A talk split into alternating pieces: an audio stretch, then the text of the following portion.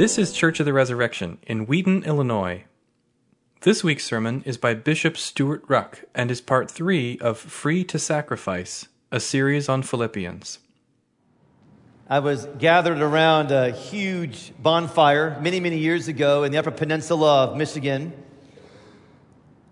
I was part of a larger Christian camp, and I had students that I had been pastoring and reaching out to from the University of Illinois at Chicago, and we were now doing kind of a special week together up in the UP of Michigan. To my right was a former gangbanger, Puerto Rican from Humboldt Park in Chicago, who had just made a decision to become a follower of Jesus. Over here was a young African American sister. She had just that day, for her first time in her life, seen a live deer and was so afraid by that from her city experience that she was hoping to go home that day, and I talked her out of it is new for her. Latino over here who'll be leading us in beautiful worship in a few minutes. And after that time of beautiful worship, I didn't know it then, we would enter into a massive conflict, all of us. a kind of major bonfire argument that was fueled by significant cross cultural differences, immaturities on all of our parts, and the challenge of working an environment with people that were very new to the faith, people that were still choosing Jesus, and like I mentioned, profoundly different cultures. I would again and again in those five years of serving at the University of Illinois at Chicago in the city, scratch my head in moments of incredible joy, these unbelievable breakthroughs in people's lives, as well as tedious, complicated conflicts. I would scratch my head again and again, and I would say to myself, How did I get here? How did I find myself here? My, my background would not naturally lead toward this situation and opportunity. A state school, I went to a private college. I grew up in Indiana. Here I am in the, one of the major cities of the world, profoundly multi ethnic opportunities. I would scratch my head and I would say, How did I get here? Do you ever scratch your head and say to yourself, How did I get here? Dishes are stacked up at the sink, 9:30 at night. How did I get here in this family? With all these people that eat so much and then make so many dirty dishes. Hearts beating before you go in for your annual review with your boss. You're not sure how it's going to go. How did I get here in this job? You're a student, perhaps looking and calculating that even if you never slept until Christmas break, you could not get all the work done that's ahead of you. How did I get here? What am I doing here with all this pressure and work? Do you ever scratch your head and wonder that? How did I get here? When I asked that question in those days, after that bonfire, I could confidently say, in answer to that question, Jesus sent me here. That's how I got here. I was clear on that. I wasn't clear about a lot of things, but I was clear on that. Jesus sent me here. He sent me to sacrifice my energy, sacrificed my hours, sacrificed the best that I had. He sent me here to sacrifice. It is so important in the sacrificial Jesus life that every follower of Jesus is called to live, that you are clear how you got there. That you are clear that Jesus has sent you. Jesus has called you. Jesus has asked you to come into a certain place, a job, a family situation, a neighborhood, a roommate dynamic a classroom. You've been called there by Jesus. This was not of your own doing. You're not actually running your own life. We have two profiles in sending, two profiles in sacrifice, and these beautiful little vignettes around a person named Timothy and a person named Epaphroditus. I titled the sermon originally Two Sons of Sacrifice. I changed that title sent to sacrifice. Because as we're teaching about the call of the sacrificial life, I want you to understand that the sacrificial life most often starts with a sending. That the way that the sacrificial life actually works out and the way that it actually gets catalyzed and what it's connected to, the sacrificial life is connected to Jesus sending you. I hope this will be clear. I hope this will be concrete as you're called to live the sacrificial life in Jesus. I hope, I hope in this Bible time you'll become freer to sacrifice. Oh, but if you're not a believer yet, you'll go, okay, wow. This is about sacrificing your life. That's what followers of Jesus do, if you walk away as a not yet believer, that's exactly what I'm talking about. And I hope it gets clear. Okay, first question we already touched on. Key question Where has Jesus sent you to sacrifice? Where is Jesus sending you, preparing you to sacrifice? First key question. Second question Are you willing to get gritty? And greedy could be a kind of synonym for sacrifice. I just say it so much, these sermons, that I needed another word. Maybe something a little more vivid. Are you willing to get gritty? You can get gritty Timothy, you can get gritty Epaphroditus. They were gritty in two different ways. I don't want you to think that sending always has to do with being sent to a different location, although it might. But I do want you to understand that to live the way of Jesus is to live the way of Him who was sent, our Lord Himself, and to live as one who is sent, you in your life. Where has Jesus sent you? Look with, you, with me, Philippians 2, you guys, um, verse 19. I hope in the Lord Jesus to send Timothy. Okay. Okay. When we study the Bible, it's like throwing a rock in a pond, and you start where the rock hits, which is the text we have right here, Philippians 2. Okay, so that's our rock, okay? But then, you know, ripples go out. So when you study the Bible, you want to you, you, you want to let your ripples go out. You want to understand what are the larger contextual ripples that are going out to understand what's happening within this, within this passage. So there's some things that are happening. First of all, one of the first ripples we get is that this is actually travel plans. This is Paul writing a letter. He's writing a letter to a church that, by the way, he started because he was sent there. He didn't send himself to, to Philippi. He didn't say, you know what, I'm going to go to Philippi. I mean, you could say that and be in accordance with God's will, but in this case, it was radical. He was going somewhere else, and he had a vision. He had like a waking dream where a man from Macedonia, where Philippi is located, came and said, Come here and help us. When Paul got into all kinds of challenges in Philippi and a lot of joys, he could look back and say, Well, I know that I'm supposed to be here because Jesus sent me through that crazy man in that Macedonian vision moment. So this letter actually comes out of one who's been sent. That's, that's like the genesis of this letter.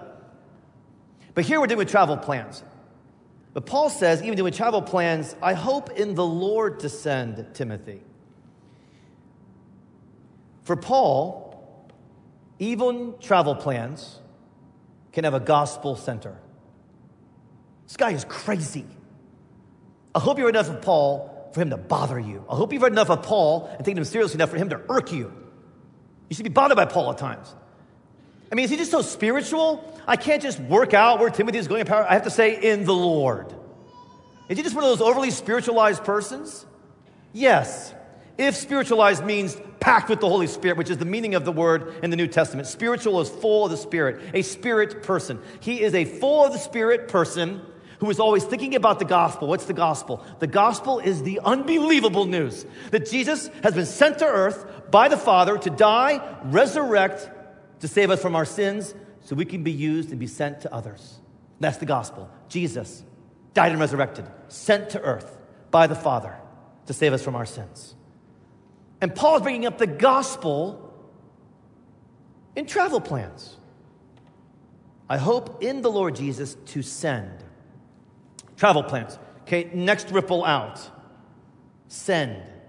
Words used four times. Look for repeated words when you're doing your Bible study because it helps us to get an idea of what's important to the writer. He uses the word send four times. Another layer out. Well, we know that send's a really important word for those who follow Jesus in his way. As a matter of fact, when the very first things Jesus said after he resurrected, when the very first words that came out of his mouth, of all the words he could have said after he resurrected, he met with his followers. He was resurrected. He looks at them in John chapter 20, verse 21, and he says, As the Father has sent me, so send, emphasis on send, so send I you. So send, that word there, send, in John 20, 21 is the exact same word here. I hope in the Lord to send Timothy. I thought it necessary to send you Epaphroditus. Where has God sent you? The first thing you must be clear on is that being sent is a gift. Gift and grace are synonymous in the New Testament. It's a grace. To be sent is a gift. Here's why you can't, or you shouldn't, give yourself a gift.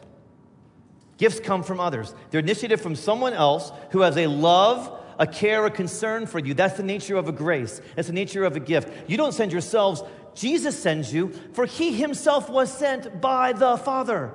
When you are sent, you're sent with Jesus and from Jesus, who himself is a sent one. Indeed, at the very heart of the character of who God is, is that he is a sending God who sends his son to this earth. His, send, his son then sends those who would follow him to this earth for the purpose of sacrificing their lives as Jesus himself sacrificed his life. The cross is so many things, but one thing it is be certain it is a majestic picture of the God who sends to rescue. It's a majestic picture of the God who sends his own son to rescue.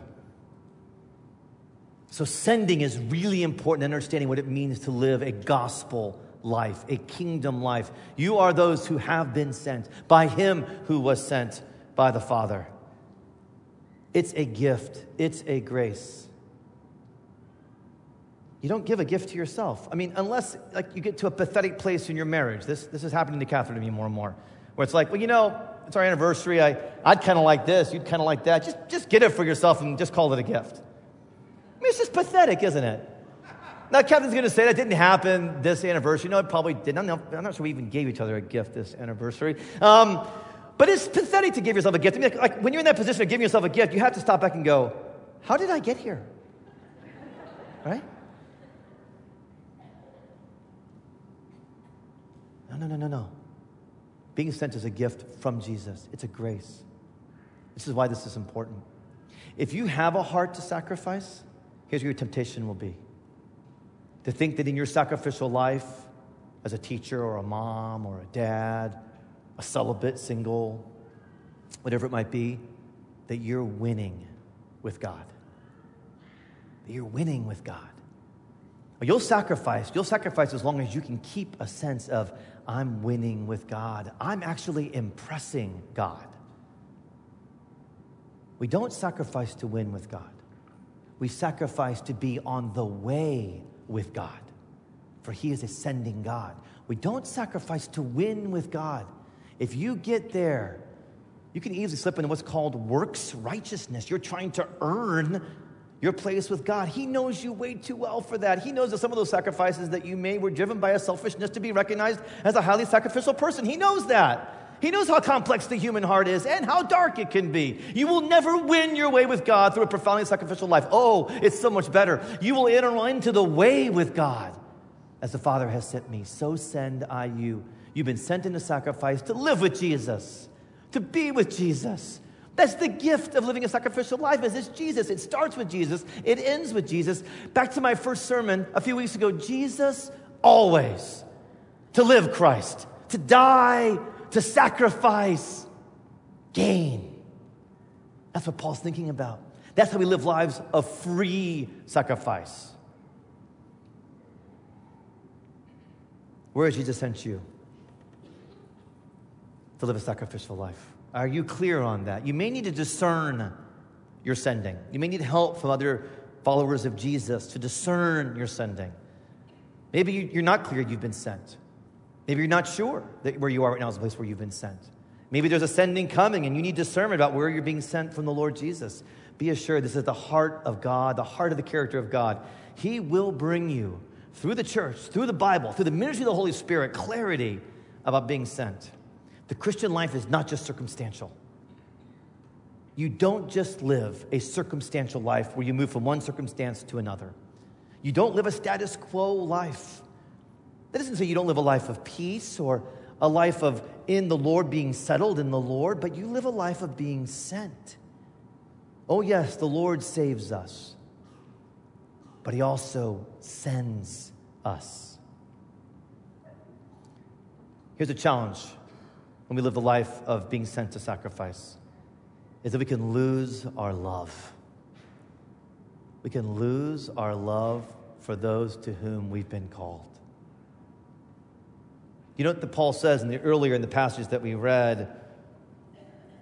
Do all things without grumbling or disputing. That you may be blameless and innocent. What's happening? What happens is that we grumble and we dispute. We, we lose our love for those that we're called to, or if losing your love is too intense, we lose our like. I'm not saying you don't love your kids anymore, but you may not like them very much right now. But you're called to them. You may not like your students if you're a teacher very much right now. You may not like your teacher very much if you're a student right now. You may actually have lost your like. You may have lost your love. You may have forgotten that the reason that you're here is because Jesus has sent you. And He's calling you to an ever renewing call to yet again love those you're sent to, serve those you're sent to. Don't, Paul is saying implicitly, not explicitly, don't lose your love. Complaining, very likely a sign that you're losing your love. You've lost your, your, your, your sending context. You think you're just living circumstantially, and your circumstances are really hard. Well, they may be really hard. But the sending understanding will help you zoom out to go, now this is a Jesus thing. This was a Jesus call. I'm in this marriage called by Jesus. I've given you this quote before. I'm going to give you again because I found it so important. It comes from one of the great, great Christian thinkers, Augustine of Hippo, African bishop. He says this about the life of sacrifice. The greater one's love is, the easier the work. The greater one's love is, the greater your capacity to live in Jesus who sent you to begin with, the easier the work. I know that many of you live really difficult, sacrificial lives. If you're not living one now, you're going to at some point. It's going to come. And you will hit points where you will think, I cannot do this anymore. I can't work at this job anymore, though Jesus has called me. I can't stay in this country anymore, though Jesus has called me. I can't handle this family situation, even though Jesus has called me. I know He's called me. Your choice in those points is to increase your love for the gift of Jesus. Are you willing to get gritty? Sending is, by its very nature, biblically understanding it, incarnational. We're going to do a four week series, by the way, on the incarnation during Advent. I'm very excited about an exploration of John chapter 1 together coming soon.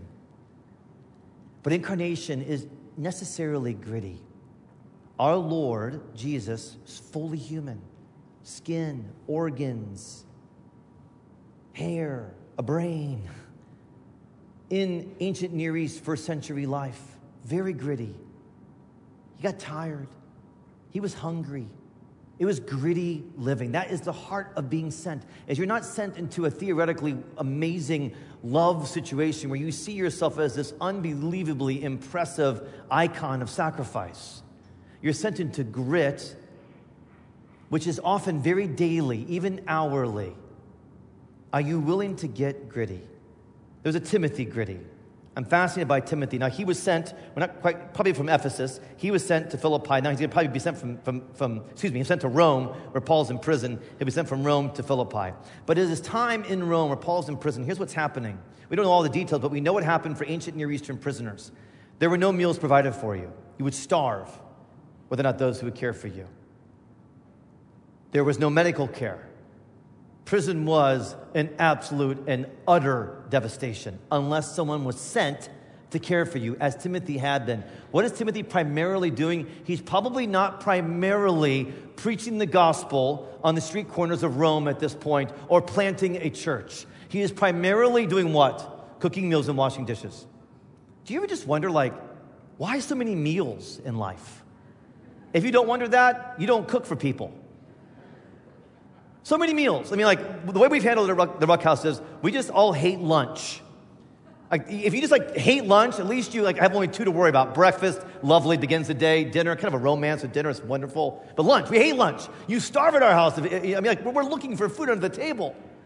It's not true. Again, I, I'm going to get so much trouble with Catherine. I should have preached that at the 8.30, not the 10.30. But so many meals, so many dishes. That's what Timothy is doing. There's a kind of domestic grittiness to Timothy's call. Paul calls him my son. There's like this familial relationship where, like a son, he is caring for his spiritual father. He's picking up the vomit after his spiritual father is sick because of the conditions in the prison. We can only assume. There's a gritty sending that so many of us are called to, and we think that's just life, that's just circumstances, that's just the difficulty. No, that can be the gospel if you're sent to it. That's the gospel work of a mother or a father or a brother or a sister or someone caring for an aged parent. Kath and I had a neighborhood mystery solved this week. We'd be up early on our front porch, and every morning around 6.15 a.m., we'd see one of our neighbors pull into his driveway, pull in after being gone. And we'd say, where has he been? He doesn't have a night shift. Where has he been all night? We don't know.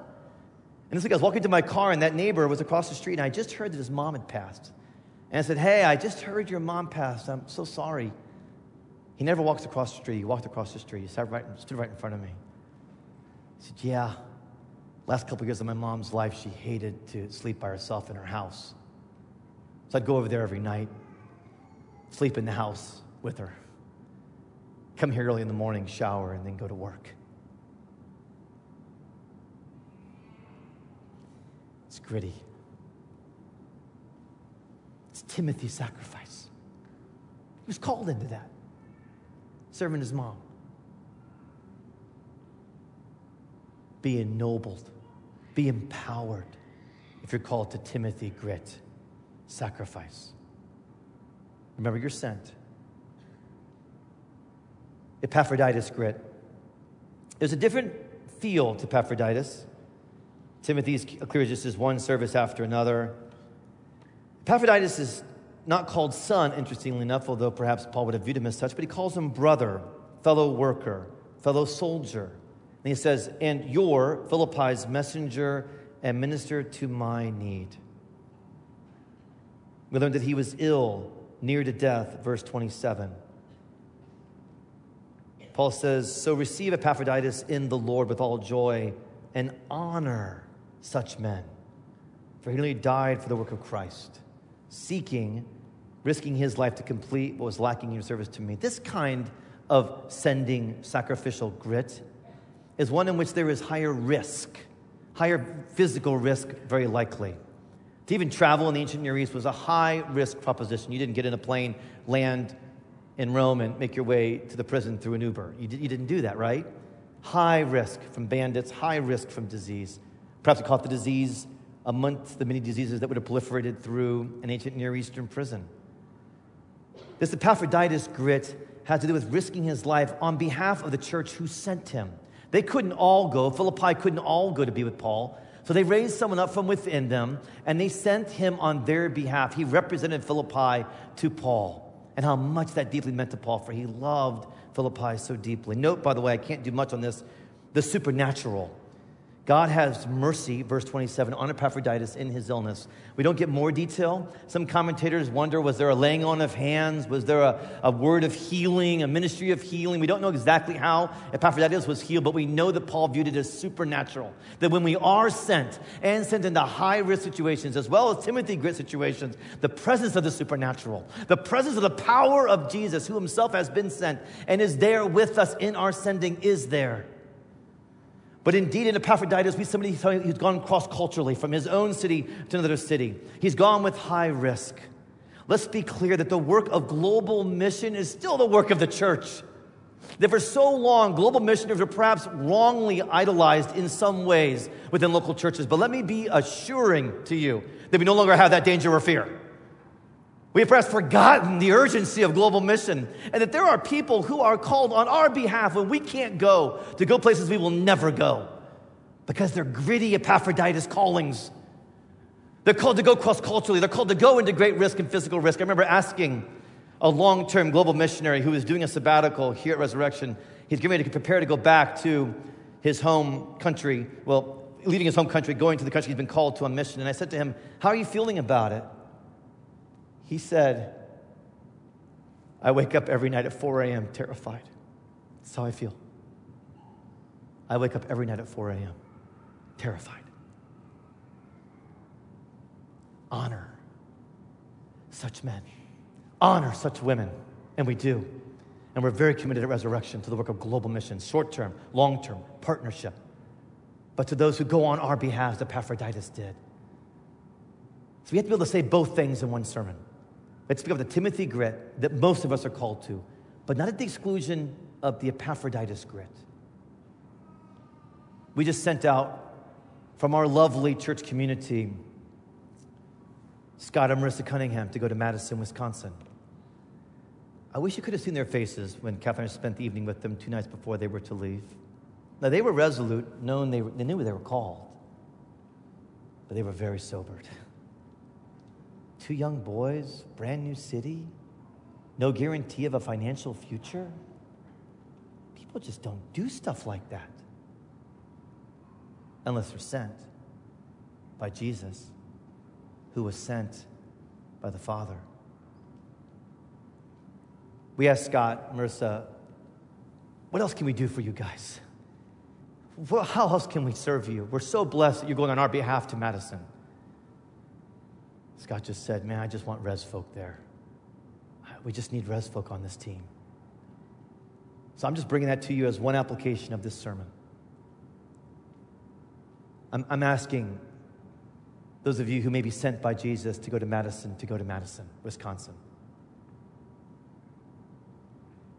There may be some of you who are being stirred to an Epaphroditus grittiness, to cultures within our country, to cross cultural, perhaps to Madison.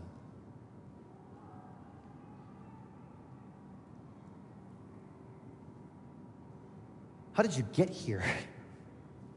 right? What are you doing? Your answer can be clear and resolute and confident. I'm here because Jesus has sent me to sacrifice my life. I'm sacrificing like a Timothy, I'm sacrificing like an Epaphroditus. As the Father has sent me, Jesus said, so send I you. In the name of the Father, and of the Son, and of the Holy Spirit. Amen. Thanks for listening. Our vision at Church of the Resurrection is to equip everyone for transformation. As a part of that vision, we love to share dynamic teaching, original music, and stories of transformation. For more of what you heard today, check out the rest of our podcast. To learn more about our ministry, visit churchres.org.